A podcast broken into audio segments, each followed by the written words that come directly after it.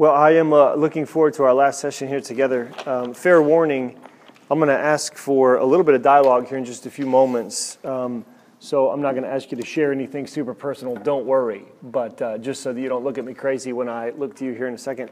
I do want to begin, though, by reminding you of one thing I said briefly. You know, one of the things that I appreciate about Romans, but that also scares me, is that I think it's designed to change us. Remember, we spoke of this briefly. Um, I don't think Romans is a book that's supposed to leave us the same. I think that studying Romans can indeed change you. Um, I think that when you really have dug in and worked your way through the logic of the book and understood the argument, and also begun to live it out and to take it with a certain sense of personalness and seriousness, that it should leave us uh, hating our sin more deeply, worshiping God uh, more th- thoroughly, appreciating the gospel at a new level, knowing Jesus, um, loving the church. I think it does all these things in us. And one of the reasons why I have this conviction is that there are accounts throughout multiple phases of church history where the church or an individual found themselves in a place of distance from God, and then they recaptured some understanding of the gospel and were different because of that. And it happened actually as a result of engaging Romans. I'll just, one of the many accounts of this from church history I was thinking about today because we're at a Methodist camp right now. And I don't know uh, how well you know the history of the church and different denominations and groups, but the Methodists actually uh, grew out of the work of a man named John Wesley. Is this a name that you're familiar with? You've heard of John Wesley before, maybe some of you. Uh, he was a British guy, an English guy. He had been a, a believer, at least in name, for probably a couple of decades, but he was in a kind of an interesting place with respect to his faith. When he looked back on it later, he would have said he actually wasn't a Christian up until this point. And the point in question is on May 24th, uh, the year 1738. It's always easy for me to remember the date because that's my daughter's birthday. Now, she, of course, came much years later, but, you know, May 24th, 1738. He's walking down uh, this, uh, this street, Aldersgate Street in London. And he walked by uh, kind of a, a, a building where there's a group of Christians inside. I don't know that it was a church because they were just inside talking. And he, he paused as he walked by and heard voices. And he listened to some of what they were talking about. And they were doing a study on Romans. And they were reading the book of Romans and they were reading some of the comments on Romans from another Christian who has his own story named Martin Luther. And he said, as he sat there outside uh, that particular location and listened to those words read, something happened inside him that he couldn't explain. He later on would uh, describe this by using the language uh, of a heart warmed. He says, I felt my heart strangely warmed. And I felt in this moment that these great words applied to me, even me. And I felt that I, even I, in that moment, finally became a Christian. And he went on from there to be not just a committed follower of Jesus, but a preacher of the gospel in England and also over here in America. And he founded the Wesleyan and Methodist movements. And whatever you may think rightly or wrongly of these groups of Christians today, in their time, the Methodists were a group of people that got their name because they were committed to coming together in communities and to coming up with actual practical strategies for living out the gospel in their own lives and applying it to the lives of others. This happened because one man was transformed by Romans. So, again, I think that Romans has the ability to change us, but I also think it's critical every time we remember that this is true to recall the other side of the truth, which is that, which is that it doesn't happen automatically. Like you can't just show up, read it, listen a little bit, and expect to be a different person. There's certain ways in which we have to engage this book.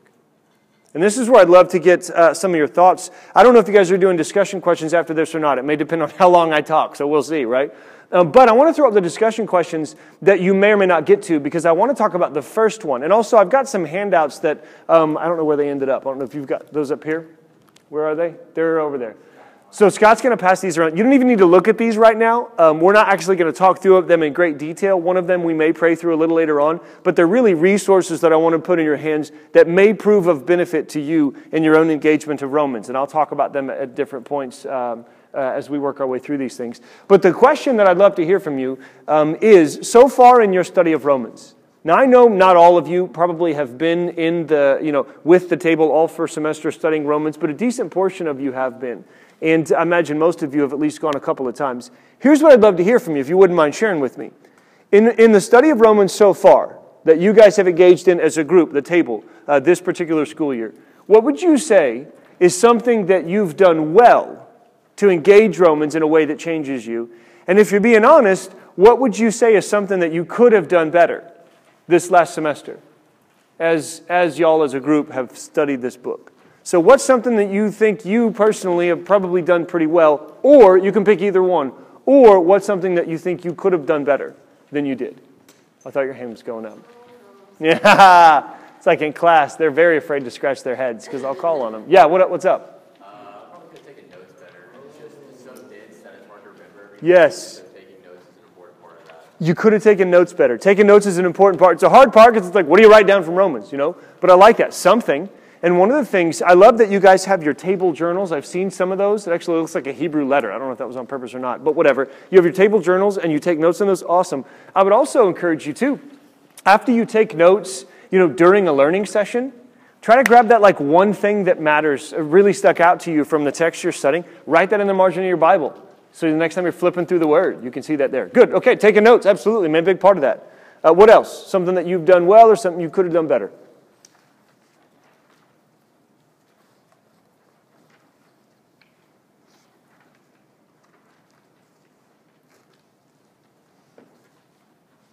Yeah. Um, I feel like not just me, but a lot of people that I become friends at the table. I feel like we have a lot of good conversation about Romans like outside. Awesome. Do you really? Oh, good. Yeah. Good. We try to apply it in certain ways, and I think that's really encouraging, like for me to know that other Oh,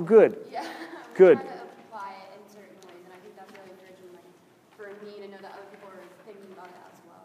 Absolutely. Good. To have the conversations outside of the session is, is critical. For sure, man, for, for so many reasons. Some of which are obvious, some of which we may not even understand, but good, excellent. What else? Something you've done well, something you could do better. How many of you are shy and nervous in this moment to talk to me in front of all these people? Any of you? Now you're afraid to raise your hand because I'm going to call on you. Let me do, we don't need to talk for a long time, but we need to break this ice because I can't have this be an uncomfortable moment between us. I don't mind silence, but I want you to be free to talk. So here's what I want you to do. On three, I want you to say um, your middle name, okay? All right? One, two, three. Okay. You have two middle names. Well done. Now I want you to say, uh, what's like the goofiest color you can think of? Color. Chartreuse? That's what I think. Seafoam green. Seafoam green. All right. Um, did we do this the other day? We didn't do this the other day, right? Okay, on three, I want you to say seafoam green. All right. One, two, three. Seafoam green. All right. And then let's pick a vegetable. Let's pick a cucumber, because cucumber is fun to say. Um, let's say, um, on three, say cucumber. One, two, three. Cucumber. All right. So since I want to all speak together, instead of everybody all doing your own middle names, let's go in honor of Elf with the word Francisco. Okay. So can we all say Francis? That's fun to say. Yeah, Francisco. So on three, I want us to say Francisco Seafoam Green Cucumber. Can we do that? Can you do that with me? If I see you not doing it, I will embarrass you. Okay. So Francisco Seafoam Green Cucumber. All together. One, two, three. Francisco Seafoam Green Cucumber. Here's the thing no matter what you say, it cannot be dumber than what you just said. So now that we've broken that ice, here's the question. I want to hear from a couple more of you for real. What is something that you've done well, or that you know somebody else did well, if you don't want to talk about how good you are? And what's something that you could have done better? Yeah. I've kind of tried to like keep in mind that this is a real letter like real people. Oh yeah. Say it's a Bible story. Good. Amen. Yeah. It is a yeah, real the real folks here. Sometimes chapter 16 matters in that sense. When you get to I don't know if you guys have read it all through the very end, but it's just there's a bunch of names. Those are real, real people. Very good. Okay, what else? Mm-hmm. Some people memorize Romans 8. Oh, some of you guys are memorizing Romans 8? That's awesome. Good for you. Is, are you being shy like you've done it too, but you don't want to like try to act spiritually proud or something? I'm struggling. Uh, That's all right, man. It's always a struggle. Good. Good for you. Struggling means you're trying, and trying is, um, generally speaking, better than not. So, good try. Anything else? What is something you. Yes, ma'am. I think um, instead of like leaving what we're learning at the table, Mm-hmm. like not thinking about it too much after I leave, like spending more time praying through it, like when I get home. Mhm. Learning really powerful. Okay. Uh, yes, praying through it when we go home. Actually, yeah, l- continuing to kind of percolate on it a little bit and let those thoughts stay there in your minds. Good. Good. Okay, la- last one, yeah. I think just recognizing that the gospel is always Mhm. Like it frames the entire letter. Yeah. That like influences how I see like how I'm interacting with classes or work or just like as I'm out. Mm-hmm. Just always having the gospel on the mind. Always having the gospel on the mind. That's going to perfect transitionally into the first thing I want to say. I really do. Every now and then I try to pause and just uh, kind of solidify my core convictions and the things that the Lord's been teaching me. And one of the things I've been thinking about a lot lately, I try to put it into a sentence because then I can really think it through. And one of my growing convictions is that the gospel is always the answer to whatever is going on in and around me right now. That's never not true. Now, sometimes you need to like build on the gospel or dig deep into the gospel to see how it connects, but it's always the answer to the, whatever is going on in and around me right now, including this particular moment of teaching and learning. The gospel is the answer for this moment to become what we want it to be, and even more importantly, what God wants it to be that we may not even be aware of. So, this last session is going to be a little bit of a different feel. It's not so much a sermon as it is some maybe like older brotherly advice on studying Romans. I don't anticipate saying anything radically different than what you already know. But sometimes the most important things we can hear are the things that we already know, but we need to be reminded of because we're not necessarily putting them into practice. And when it comes to this question that we, and this is something that, again, as we, as Scott and Drew and I talked about, what do we want this whole weekend to be? It's in the middle of this study. What can we do? And, and we agreed that it would be good to just pause for this final session and for me to share some thoughts with you on what I've learned about how to study Romans well, what I've learned about how to learn Romans. And so I've got three things for you, um, pretty clean, and again, um, well, whatever, we'll just get into it. The first one builds on the point you just made, I think. And the first thing I would say is you got to let Romans shape your actual thoughts. So you can see the statement, you got to let Romans shape your thoughts. But I want to put actual thoughts in there because I want to emphasize the things that you actually think about. And here's my, con- here's, here's my conviction on this. I think it's very appropriate for, appropriate for us to pay attention to our beliefs. I don't think you can outlive your beliefs. I think it's, it's critical to have an understanding of who God is and what the gospel is and be able to articulate that. And, you know, I believe that God is one and three. I believe He's triune. I believe that God is good. I believe that God is immutable and unfathomable. And I believe that Jesus died for my sins. Those uh, beliefs are like fundamental to the living of a good life. But what I've learned recently is not so much the importance of our beliefs. It's that, uh, do you ever wonder why there's a disconnect between your beliefs and your life or beliefs and your feelings? Like, given what I believe, I shouldn't be feeling what I'm feeling in this moment. I think sometimes your thoughts are the missing link. The important thing is not just that we get our beliefs in order, but that we manage our thoughts well in light of the gospel. That our actual thoughts in any given moment are driven by the truth of what's been revealed to us in places like Romans. So you think about the truth of justification. I would imagine that most of you, not all of you, I realize you're at different points of faith, and some of you are probably even still wrestling with the claims of Jesus on your life, and you're not even yet sure if you want to surrender your life to Him. Totally understand that. Like, that's a big, literally the biggest decision that you'll ever make. Most of you, I think, probably can lean into the idea and agree with the idea that you're justified by grace through faith apart from your accomplishments or success or popularity. But in those moments when you fail, like some of you are going to get broken up with over the course of the next couple months, it's going to stink. Some of you are going to fail classes this semester. Or some of you who want an A are not going to get an A. Some of you are going to put your name in the hat for a job or for an internship or for a residency, and it's going to go to somebody else. You're going to swing and miss. You're going to have conversations with your parents that, like at the end of the conversation, you're as unsettled with the world as you've ever been. You're going to have dark moments all alone in your room. And nobody else really quite understands what's going on because you don't even really quite understand what's going on. And you're frustrated with that last part in particular because if you could just understand what's happening in your mind and heart right now, then maybe you could fix it. Like whatever it might be, you're going to have moments where you're not thinking about the fact that you're justified by grace through faith. And if you want Romans to change you, you've got to bring it into your thought life in that moment. I love the metaphor that's given to us in 2 Corinthians 10, where Paul says that you have to take captive every thought and make it obedient to Christ. What that means in these various moments is that you start by recognizing that whatever it is you thought you needed and couldn't live without, but you don't have, you don't actually need that to be a full person in God's universe, to be loved, to be justified. Because you are defined by what God thinks of you, and what God thinks of you is determined by the cross. Let that shape your thoughts. Think about the lesson that you guys learned on Thursday night uh, towards the end of Romans 8 about how all things work together for the good of those who love whom have been called according to his purpose. This idea that it's not true that everything happens for a reason, but it is true that every, anything can be redeemed. Like nothing can happen in your life that God cannot redeem. But this only makes sense from an eternal perspective. Like our lives only make sense from the perspective of eternity. You believe that this is true, I think, but we don't often think about it. And then any given moment on any given day, whether it's a positive experience that we're super excited about or a negative experience that we're not, the question is, are we evaluating this, evaluating this moment in light of eternity? Like, are we actually thinking about the fact that this moment only makes best sense in the light of the long story of the universe? Because if we're not, it's like you're reading to the middle. Some of y'all do this in some of your you know, courses where you, you ever do this either in high school or, or in, you know, at, in, at the university where like you have a reading assignment, but you don't have time to read the book, so you got to figure out how to understand like where the book is going. What do you do when you need, in a very quick pinch, figure out where the story's going? Spark notes, yeah. Or you the beginning, middle, and the end, right? If you want to know how the story plays out, you read to the end. That's the one part you make sure you don't do without. You don't just pick up chapter 4 and uh, if I read chapter 4, then I'll understand. No, because you don't know where the story is going.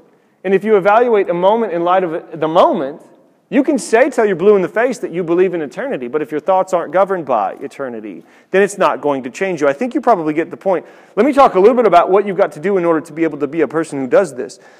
For this to work, for your thoughts to be shaped by Romans, you've got to read Romans. Well, maybe I should just hard stop there. You've got to read Romans. But I want to say you've got to read Romans in a certain way.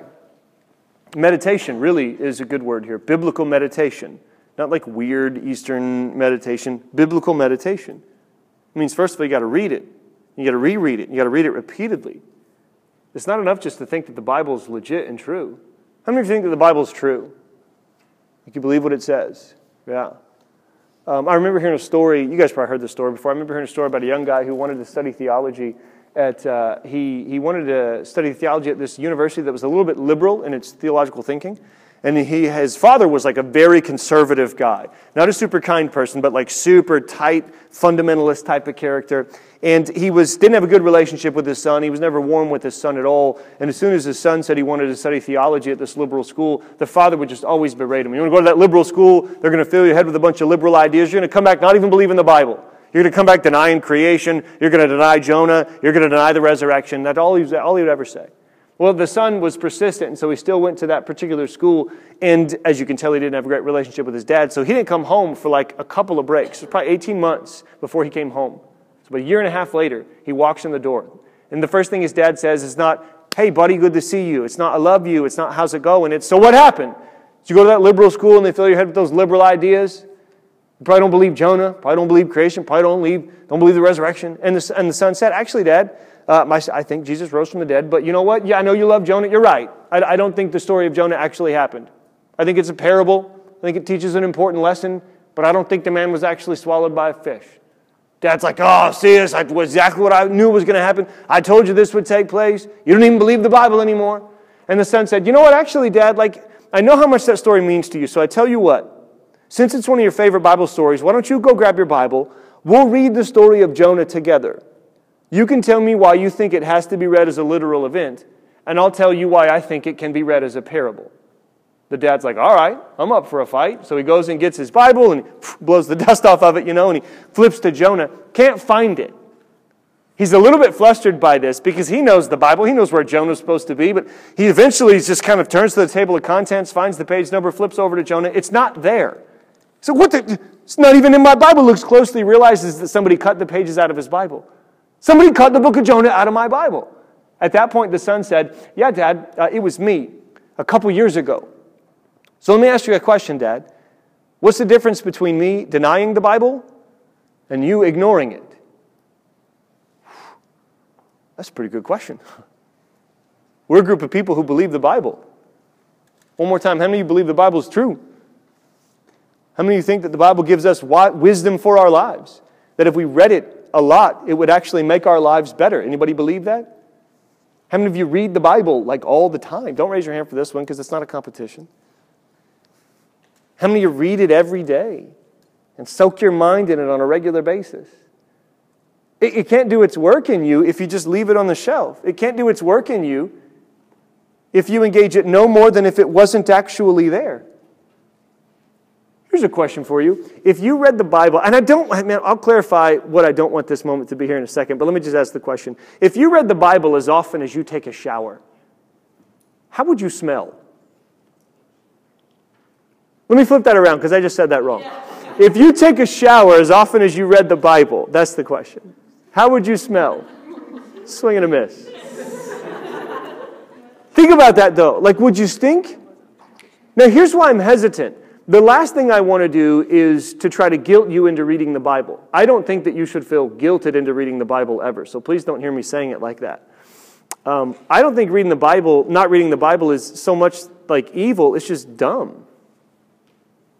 Like we want our lives to be a certain kind of good that comes from when we align them with God's purposes for us. So you get the point. You got to read it. And you can't just read it and walk away either. You've got to linger.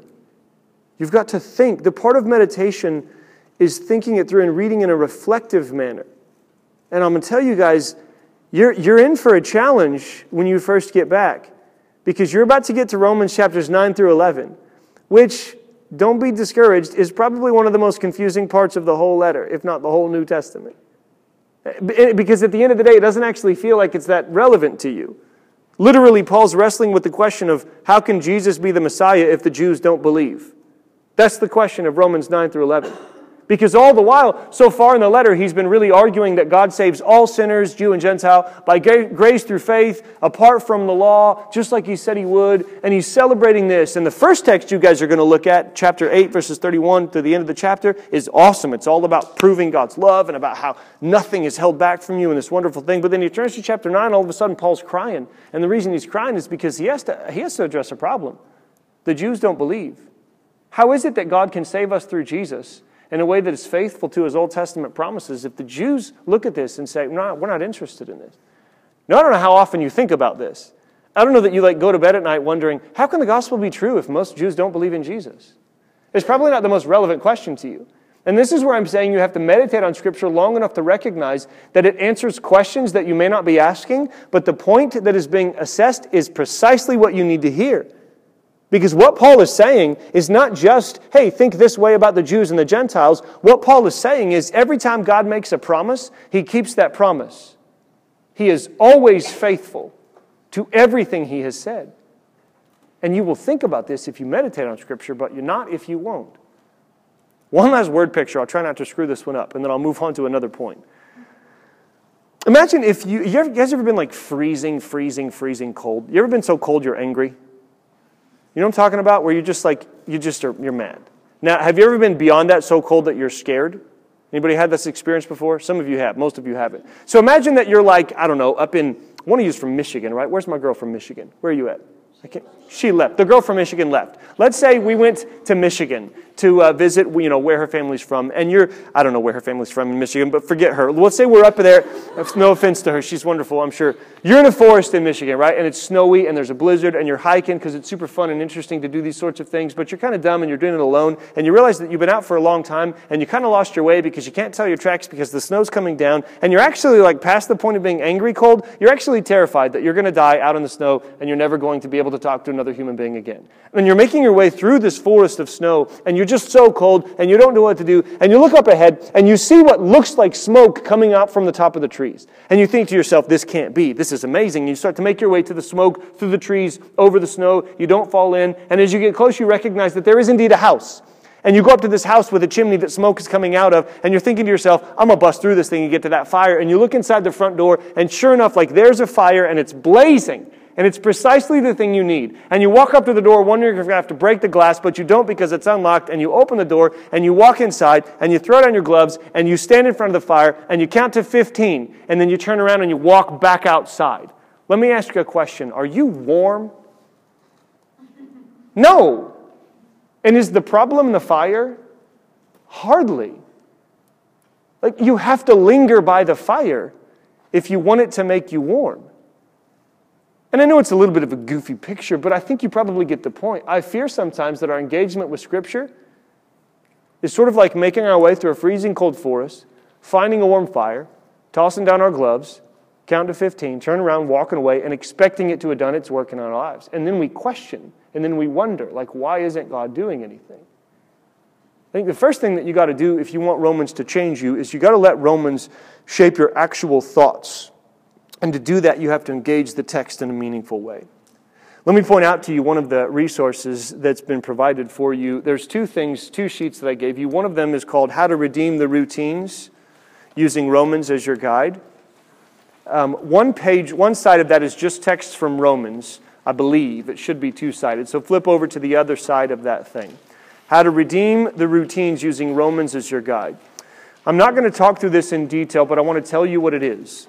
This was something I uh, put together some months ago, and I try to practice every now and then, where it essentially takes verses from Romans and applies them to different parts of the day.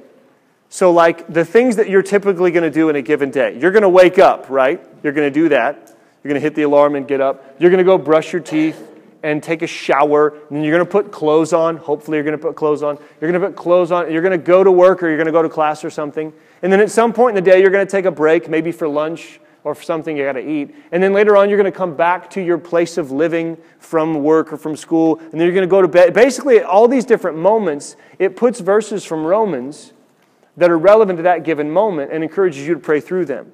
You certainly don't have to use this, but I would strongly encourage you to consider either using this or making your own guide.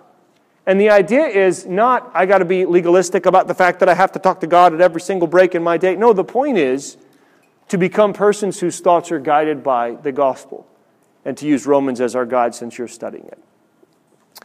We could say more on that, but let's move on. The second thing that you've got to do if you, if you want to engage Romans in a way that changes you is you have to let Romans shape your actual actions. Thinking alone is not going to change you. Studying alone is not going to change you. Listen, I teach at a Bible college, all right? I got a lot of students who are educated beyond their present level of obedience. They, they know the Bible well, but that doesn't mean they're more like Jesus yet. Because you don't change just by knowing the right answers. You change as you put some of these things into practice. Let's take a quick detour. We'll come back to Romans in a moment. You see this in the way that Jesus interacted with people who were interested in following him. You see this, for instance, in the way in which he called some of his first disciples, Peter, Andrew, James, and John. A couple of, um, about a year ago now, I had an opportunity to go to uh, Japan and uh, work with some, actually, one of Drew's cousins and some other people over there who uh, are planting churches. And we had a long con- we had a, a, conversation after the Sunday morning service about apologetics, defense of the faith, reasons to believe. And I wasn't the one doing the class, one of my friends was, but we were all kind of sitting around. And then afterwards, we were talking to this young man who was, um, he was from Australia, but he lived in Japan. And he was a skeptic. He was a philosophy major, super, super bright guy and he was, um, he, he, he was trying to figure out whether or not he wanted to believe in God and become a Christian. And what's funny is he said things like, I'm pretty sure I'm going to be a Christian in about a month. I just don't really know yet, which is such a funny thing to say. Anyway, we're like, well, like, what's holding you back, you know? And he said, well, I just, I feel, I just, I've read the Bible, but I feel like I need to read the whole thing. I'm like reading through it right now, but I'm not finished. I feel like I need to read the whole thing before I really decide if I'm going to be a person who jumps in with this Jesus character. And we just had a really long, interesting, meaningful conversation with him. Anyway, and then we, we went home, and a couple of days later, probably a week or two later, we got a text message that said, I'm trying to remember his name. I can't remember his name. We'll call him Arthur because his name was something like Arthur. Hey, Arthur decided to get baptized. He was, he was reading through the Bible. He came to Matthew 4.20, and he was like, that's it. And I'm thinking to myself, what the heck does Matthew 4.20 say, you know? And so I open it up, and it's actually the story of Jesus calling Peter, Andrew, James, and John for the very first time. I don't know if you remember the story, but Peter and Andrew are brothers, and they're out in a boat. And Jesus comes to them, and he calls them to get out of the boat, come up to the water, and follow him. Leave their boats behind and go. And it says, literally, this is the verse that hit him. I think it was 420, 418 or 420. It says, At once they left their nets and followed him. Jesus says, Hey, if y'all want to be a part of what I'm doing, you got to go. You think about another fairly well known story about Jesus and his interaction with the rich young ruler. You guys heard this story before? This man comes up to Jesus who has a lot of money and he says, Hey, uh, what do I need to do to inherit eternal life? And Jesus says, You know the commands, and he lists them off. The guy's like, Well, I've done all those since I was a boy, so maybe I'm good, right? And Jesus says, No, one thing you lack. You need to go, sell everything you have, and give your possessions to the poor, and then come and follow me. Notice what Jesus is doing. He's saying you have to act first. There's a really interesting verse in John chapter 7, verse 17, where Jesus is talking to some people that are skeptical of whether or not he's actually the Messiah. And what Jesus says is essentially not, let me give you some reasons to believe. What Jesus says is basically, if you choose to do the will of God, then you will know. Then you will know that I am the Messiah. See, one of the things that I think we have to understand about the way in which our bodies and minds work is that they work together. One of the things I think you need to understand, and you can think about this when you're looking at this little graph here, we kind of have this sense that our, uh, that our thoughts shape our actions, right? Our mind shapes our body. The things that you think about determine the actions that you're going to take. But you need to also understand that the things that your body does are going to shape the way you think. It's, the, it's a cycle. This is why, to come back to Romans in chapter 12, verses 1 and 2, Paul says, consecrate your bodies as a living sacrifice, offer your bodies as a living sacrifice. And in the next verse, he says, be transformed by the renewal of your minds. I think he's telling us, listen, your body has a role to play and your mind has a role to play. And I think it's actually fairly important that he first goes with your body because you can think your way through whatever you could just, you can think all day long as hard as you want but if you don't actually engage in obedience with your body if you're living in a way that isn't consistent with what Jesus is calling you to do. It's not that like Jesus is mad at you so he's not going to talk to you. It's that you're putting yourself in a position where you can't actually understand the truth about who God is and who you are and what he's done for you. You can't actually be transformed until you obey. Let me show you one thing from Romans. We're not spending a whole lot of time in the text, which I don't love, but again, the purpose is to frame your engagement of the text. Open up to Romans, the very first, uh, very first opening of it, chapter, chapter 1.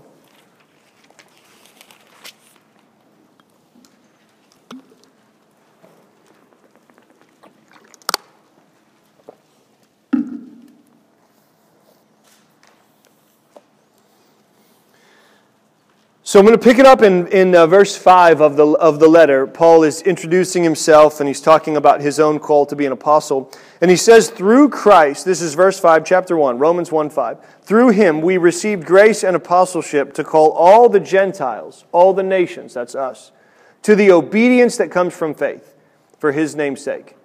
I don't love that translation. You probably have a better one. It literally is just the obedience of faith. Obedient faith, faithful obedience. That's the idea there. Then I want you to flip over to the very end of the letter. So, chapter 16, verses 25, 26, and 27.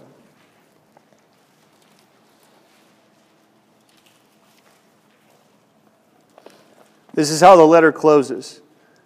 Paul says, Now to him who is able to establish you in accordance with my gospel, the message I proclaim about Jesus Christ in keeping with the revelation of the mystery hidden for long ages past, but now revealed and made known through the prophetic writings by the command of the eternal God, so that all the Gentiles might come to the obedience of faith. To the only wise God be glory forever through Jesus Christ. Amen. I want you to notice that Paul ends his letter about grace with a call to obedient faith.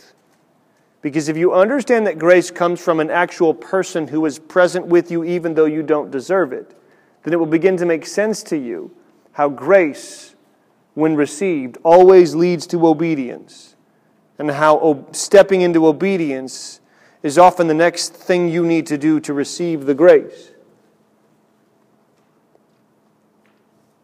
One of the things I think that can be beneficial here is that you allow Jesus to make this concrete in a way that forces you to be perfectly honest with yourself. If I knew you better, I'd ask you to answer this question. I don't want to make you uncomfortable. I'll leave it to leaders who know you better. But I just imagine if Jesus literally walked into the room right now. He makes his way up here to, I don't know if Jesus walks fast or slow, but he makes his way up to the front of the room, kind of surveys the room for a little while and comes to you and says, We need to talk about some things, and you know what they are. Let's go. As soon as you get outside, what is it that you're going to talk about?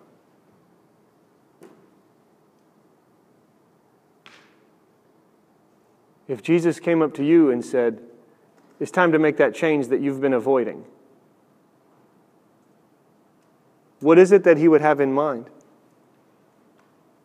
I'm not going to ask you to say it out loud, but I'm curious. How many of you have a pretty good sense of what he might want to talk about? Anybody in the room?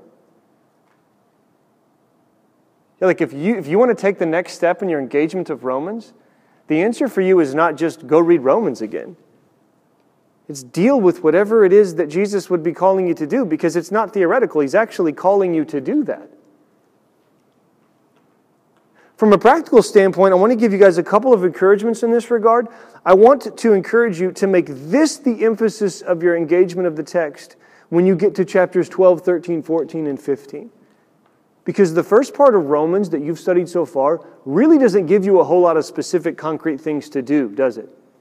It more is about reshaping your understanding of God and the world and your place within it. Once you get to the end, he starts to be really concrete. And it's going to come at you fast. It's going to be a bunch of statements. You know, never return evil for evil, but only return it with good. Show hospitality toward everyone. Love must be sincere. Honor one another above yourselves. And as you go through these, the temptation is going to be, oh, yeah, yeah, yeah, I know that that's something that we're supposed to do. No, stop. Like, what are you going to do? And as a community, one of the ways in which you can see that this takes place is to get into the habit of asking one another the question what are you doing differently this week because of what we're learning in Romans? That is a wonderful question to take to these conversations that you're having about this book. So the first thing is that you need to let Romans shape your actual thoughts. The second thing is that you need to shape, let Romans shape your actual actions. The third thing is you need to let Romans shape your actual loves. We could also say desires, but I like the word loves. We could also say values, but I like the word loves. What are you into? What do you value? What do you desire? What do you love? I'm going to be brief on this because I'm looking at the clock and I think you guys probably need to get out of here. But I want us to notice that our world trains us to love me. We could any, use any number of examples in this regard.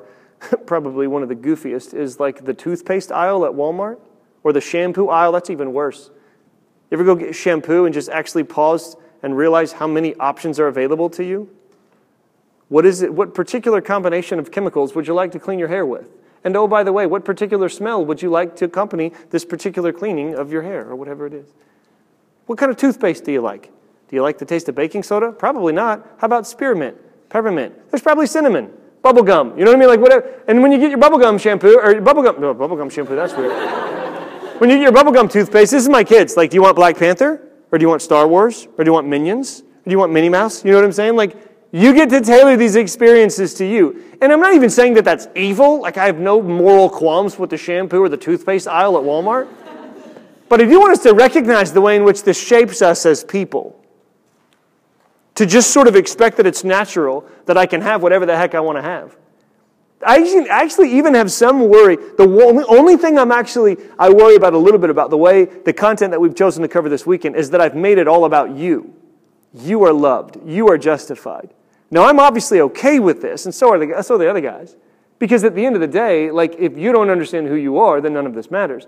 But at some level, part of what you have to understand is that Romans is not designed to continue bringing your attention back to yourself.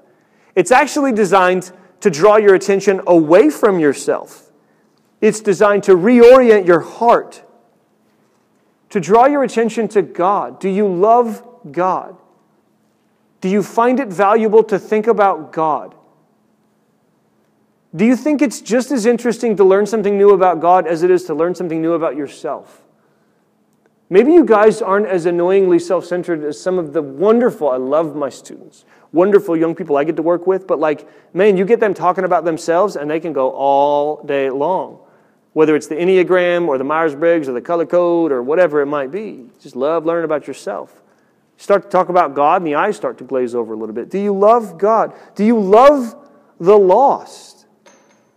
Romans 10 is going to force you to ask this question Do you actually believe that eternal destiny is at stake and how people respond to Jesus? And if you do, don't, do you care? Like, does your heart go out? I don't want you to go around to a bunch of people you know who you don't have a relationship with and start talking about if you died tonight, where would you go? I do not want you to do that. But I want you to want them to come to know Jesus in the way that you come to know him, a saving way. And I want you to look for opportunities. I want you at least to, to like want to try. And not, it's not about me. Romans calls us to how beautiful are the feet of those who bring good news. Do you love the lost? And in a really weird way, like Romans 11 is going to ask you, do you love the Jews? Not in a political sense, but like, You realize that our faith comes from Israelites. Jesus was a Jewish person who came to save his own people. Like, have you ever even thought about how sad it is that a lot of Jesus' own countrymen don't believe in him? Does this break your heart? Romans will force you to think through what is it that's important to you? What do you love? Do you love the church? That's what Romans 12 through 16 is all about this, this body of Christ, the church. Do you love the church? Do you love the people who are different than you, the people who are older than you, the people who are younger than you, the people who don't like the same music as you, the people who don't play the same games as you, who aren't into the same jokes as you? Not do you like the church. I honestly couldn't care less if you like the church. A lot of y'all go to church led by Jim Johnson. It's hard to like Jim Johnson. Let's just be real, you know. I'm just kidding. Jim is seriously one of my favorite people in the world. Actually, both of those statements are true. He is one of my favorite people in the world. I owe him more than I could articulate, certainly without crying. But he also is sometimes hard to like because he's Canadian, and Canadians are prickly. You know what I'm saying? But it's not about whether you like the church, it's about whether you love the church. It's about your desires. Your desires drive you, your heart drives you. That's biblically what the heart is. It's, it's the thing that drives you. It's the direction. It's the arrow. It's the arrow coming out of you. What is it pointed to? What do you want the most? One of my favorite stories from the ancient world is supposedly it's about Aristotle. I've never been able to find it in his writings, but I've not read everything the dude wrote, so it's probably in there. But according to this story, you guys know the name Aristotle, Greek philosopher. He's actually a pretty big, strong dude, too. He's kind of an interesting character. And um, his ethics book is, is pretty brilliant. At any rate, one time this young guy comes up to him. It's kind of a punk, kind of a punk kid smarter than all of his peers, you know, comes up to uh, Aristotle and says, uh, Oh, great and wise Aristotle, I come to you seeking knowledge and wisdom. Like that kind of a person, you know. And Aristotle can spot a punk when he sees him, and so he says, Follow me. And he takes him down to a body of water. And he walks down into the water, probably about like stomach to chest high. And he says, What do you want, young man? And uh, the young man says, I want knowledge. And so Aristotle grabs him by the shoulders and he, he like dunks him under the water. And he holds him down for like 30 seconds and he raises him up and says, What do you want, young man? What do you love? He says, I love wisdom, thinking he got the wrong answer, right? So he takes him by the shoulders and he, he holds him down under the water. This is 40, 45 seconds, lifts him back up. What do you want, young man? I want knowledge and wisdom. Holds him back down again, right? 45, 50 seconds. Like he can tell that he's still breathing, so he's not actually trying to kill him, but he lifts him back up the last time. And the kid just says, Air, I just want air. And Aristotle said, when you want knowledge as badly as you currently want air, then you will have knowledge. When you love wisdom the way you currently love oxygen, then you will have wisdom. Our desires are ultimately what drive everything we do. And you have to let Romans shape your desires. And here's the thing you can learn from something like Romans 12, verses 1 and 2. How do you shape your desires? Well, I don't know if this is irony or poetry or simple fact. You can't act directly on your desires, but you know what actually shapes your desires? What you think and what you do. You can control your thoughts and you can control your actions. And if you do this in gospel centered ways, you will find yourself loving God you will find yourself loving the lost, and you will even find yourself loving the church.